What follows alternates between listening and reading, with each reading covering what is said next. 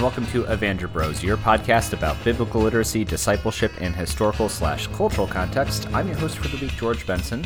Unfortunately, um, as Don and I stated in last week's episode, we both have had a lot going on in our lives, and this is one of those weeks where there's a lot going on.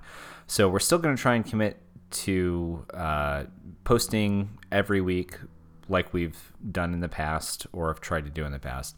And sometimes it's going to take different forms. Sometimes it'll be Don and I chatting about a parable or a pseudo series that we're trying to go through. Other weeks it might just be an interview. Sometimes it might be an old episode or it'll be a single episode like I'm doing today. Um, and so this is going to be a shorter uh, episode just because I don't really like talking to a mic by myself a lot it feels weird, um, but it is what it is. Uh, so all that being said, I'm gonna kind of jump into what I want to talk about this week. Um, basically, I had an idea of sitting down and talking about all the kid or all the good carryovers from when I was deep in the evangelical church, uh, and I sat down to record it, and it didn't go very well. And then I was like, "Oh, I will do an updated sermon of this sermon that I gave uh, back in 2012. Then I sat down to do that, and that didn't go very well. um, so I've decided I'm just going to read a couple of things. Uh, one from a book that I discussed last week, another one from a book that I just really enjoy. Uh, and I don't know, we'll see where it goes. So the first one is from the book uh, sitting at the feet of Rabbi Jesus from Ann Spangler and Lois uh, Teverberg, which I'm sure I butchered that name. Um, and it's something that's pulled from the Babylonian Talmud, which is a commentary that was written in Babylon, or it, start, it was started in Babylon, oral tradition written down, um, and it's basically a commentary about Torah. That's a in just oversimplification of what it is. Uh, so here it goes. Uh, and this is page 192 of Sitting Feet of Rabbi Jesus. Listen to what the rabbis say about the relationship between God's mercy and his justice. Greater is the day of rain than the resurrection of the dead, because the resurrection of the dead benefits only the righteous, but rain benefits both righteous and the unrighteous. So if that sounds familiar, it should. It's you know, uh, Jesus does a little riff on that in his Sermon on the Mount, but there's something to that struck me about that, and that's just the idea that, uh, you know, so for so long, depending on what vein of Christianity you come from, we always look forward to the end times. You know, we think Revelation is this thing that means everybody is going to get their just desserts. You know, Don and I did a whole episode about this way back in uh, the spring. And there was, I don't know, the idea of wanting to postpone the resurrection of the dead or just, you know, saying that a day full of rain is better than what you know we believe the end times to be because it serves both those who air quote deserve it and air quote don't deserve it. Um and i was just thinking like how how how much would we change if we brought that perspective to our daily life? You know the the actions that i do that are are, are good actions because they don't just benefit those who love me but those who don't love me um, and you know, if we took that idea serious, the you know how how great are you? Even tax collectors love those who love each other, but try and serve and love somebody that you may not love. And I don't know if it's because what Don and I discussed at the end of last week's episode of atonement versus forgiveness and the life lived before the cross and uh, just all of that. If you haven't listened to the last week's episode, go back and listen to it. That's uh, honestly some of the best stuff that I think we've done in a while, not just because we haven't recorded in months.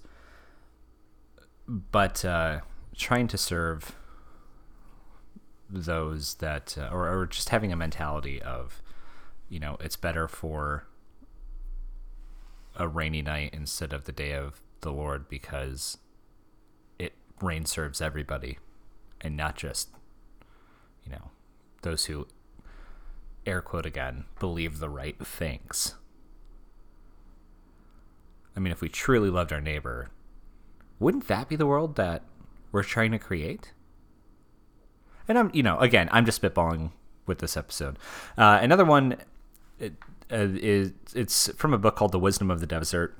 It's by Thomas Merton. I think I've talked about uh, the Desert Mother and Fathers before. Basically, I've heard them, and this is another seriously oversimplification, uh, described as the Christian version of the Essenes. Basically, it's a bunch of individuals that decided to go live in desert communities and give up all of their possessions and everything else to s- just kind of focus on the gospel and um, you know they're they're monks anyway uh, so th- this is uh, a version of some of their sayings that Thomas Merton translated and Thomas Merton was a, a monk which maybe the next time I do one of these episodes, I'll I'll do one just on Thomas Merton. Um, okay, so this is on page forty three. A brother came to Abbot Pastor and said, "Many distracting thoughts come into my mind, and I am in danger because of them." Then the elder thrust him out into the open air and said, "Open up the garments of your chest and catch the wind in them." But he replied, "This I cannot do." So the elder said to him, "If you cannot catch the wind," Neither can you prevent distracting thoughts from coming into your head. Your job is to say no to them. I can't tell you how many times, especially when I was a young Christian, uh, I would get distracted. Sorry, I'm getting distracted now. My cats are super excited. I'm home and they're racing around, and you probably hear all that. But um, how many times I was distracted during prayer, either at church, at home, trying to meditate. Uh, just because, you know, usually that's the, the time that I'm trying to clear my head of everything is when I'm inundated with either shit that I did when I was 12 years old that I'm still super embarrassed about or feel shame about, or the thing I forgot to pick up at the grocery store, or I think about some upcoming thing. It's just, it sucks. and so, you know, I always am uh, trying to rid my mind of that, thinking that I'm doing a bad job with prayer, but that's my own junk. And then, you know, this Thomas Merton quote, um, or this translation, I, I just love it. it. You know, the the idea that um, I just need to think through that, let let that thought happen.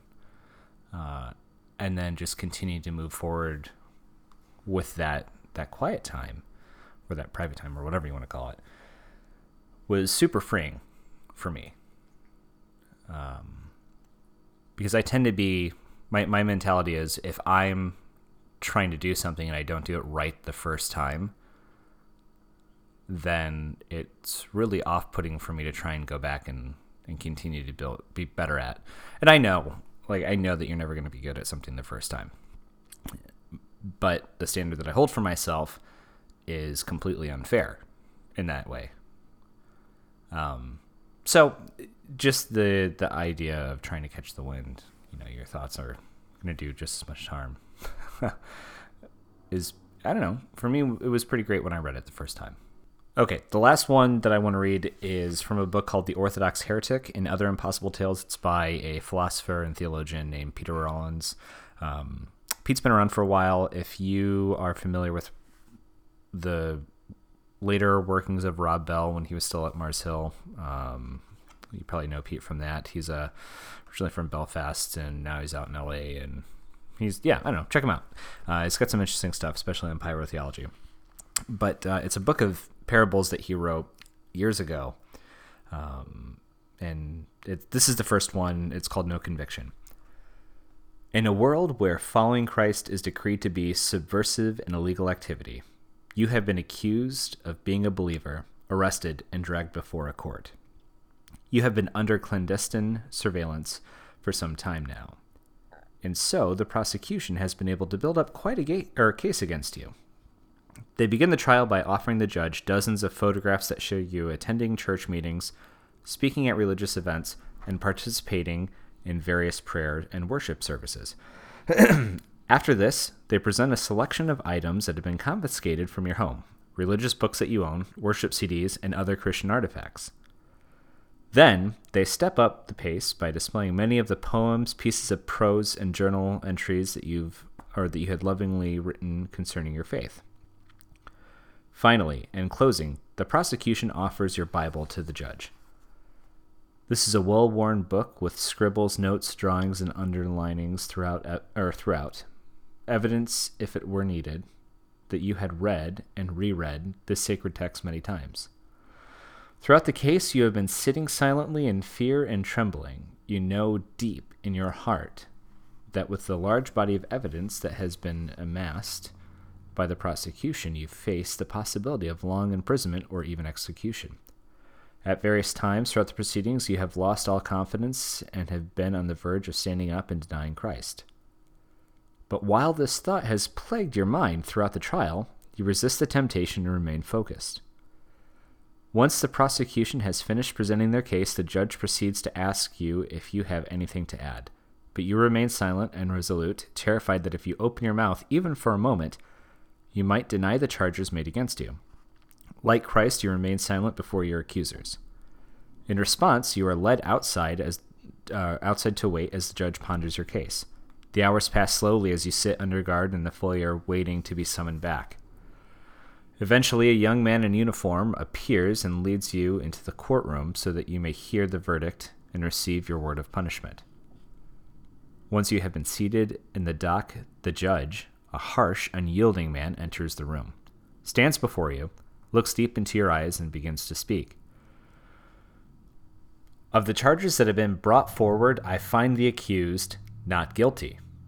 Not guilty? Your heart freezes. Then, in a split second, the fear and terror had that, or, that had moments before threatened to strip your resolve are swallowed up by confusion, by confusion and rage.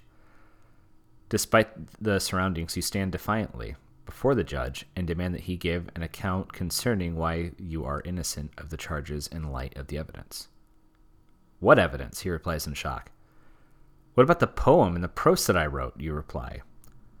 They simply show that you think of yourself as a poet and nothing more. But what about the services I spoke at, the times I wept in church, and the long sleepless nights of prayer? Evidence that you are a good speaker, actor, and nothing more, replied the judge. It is obvious that you deluded those around you, and perhaps at times you even deluded yourself, but this foolishness is not enough to convict you in a court of law. But this is madness, you shout. It wouldn't seem that no evidence would convict you. Not so, replies the judge as if informing you of a great, long forgotten secret. The court is indifferent toward your Bible reading and your church attendance. It has no concern for the worship with words and a pen. Continue to develop your theology and use it to paint pictures of love. We have no interest in such armchair artists who spend their time creating images of a better world. We exist only for those who would or who would lay down that brush and their life in a Christ-like endeavor to create a better world. So until you live as Christ and his followers did, until you're or until you challenge the system and become a thorn in our side, until you die to yourself and offer your body to the flames, until then, my friend, you are no enemy of ours. So I heard that probably back in 2012. Um, and I'd been familiar with Pete's work for a few years before that. But that one, every time I read it, because um, I, I spend a lot of time with introspection, especially if I'm studying or um, reading or listening to a podcast or a book or whatever. Um, I spend a lot of time trying to digest what it is I think about that, where it lines up with myself. Um, and chances are I'll probably do a lot of journaling or writing about it because I, I, I tend to overcomplicate for myself the ability to just go out and do. Um, which may be the tying theme in these three things that I, that I read today. Either way, I've been talking too long. Uh, that's so. These are just books that have been a part of my journey, uh, very influential, um, and you know, I I enjoy the ability to be open and honest with you all about that because it's tough. This shit's tough. it, and it doesn't seem like it ever gets any easier. Uh, and that's okay because, you know, at the end of the day, we're all in this together. So, that being said, uh, if you are on our Patreon account, we're going to be putting up a uh, Patreon exclusive episode here in the next week, um, maybe two weeks, depending on how things go. And you know, head on over to Apple Podcasts, give us a rate and review. Five stars always helps. It gets us into a larger group of people for listening. And we're on Facebook, Twitter, and Instagram at Evangel Bros. And uh, if you have any questions, suggestions, reflections, shoot us an email, evangelbros at gmail.com. And that's about it. Um, there's links in the show notes for the three books. Highly recommend checking them out. Um, and there's also links to works that Don and I do, Don's website, my website, our Patreon account. And yeah, all that being said, have a great week, everyone. Oh, I almost forgot. We just hit our 10,000th download. So since we started the podcast uh, back in, I think, March of 2017, um, we are now at 10,000 downloads. So thanks so much. So continue to share this thing. We really appreciate it. Now, all of that being said, I'm your co host, George. Have a great week, everyone.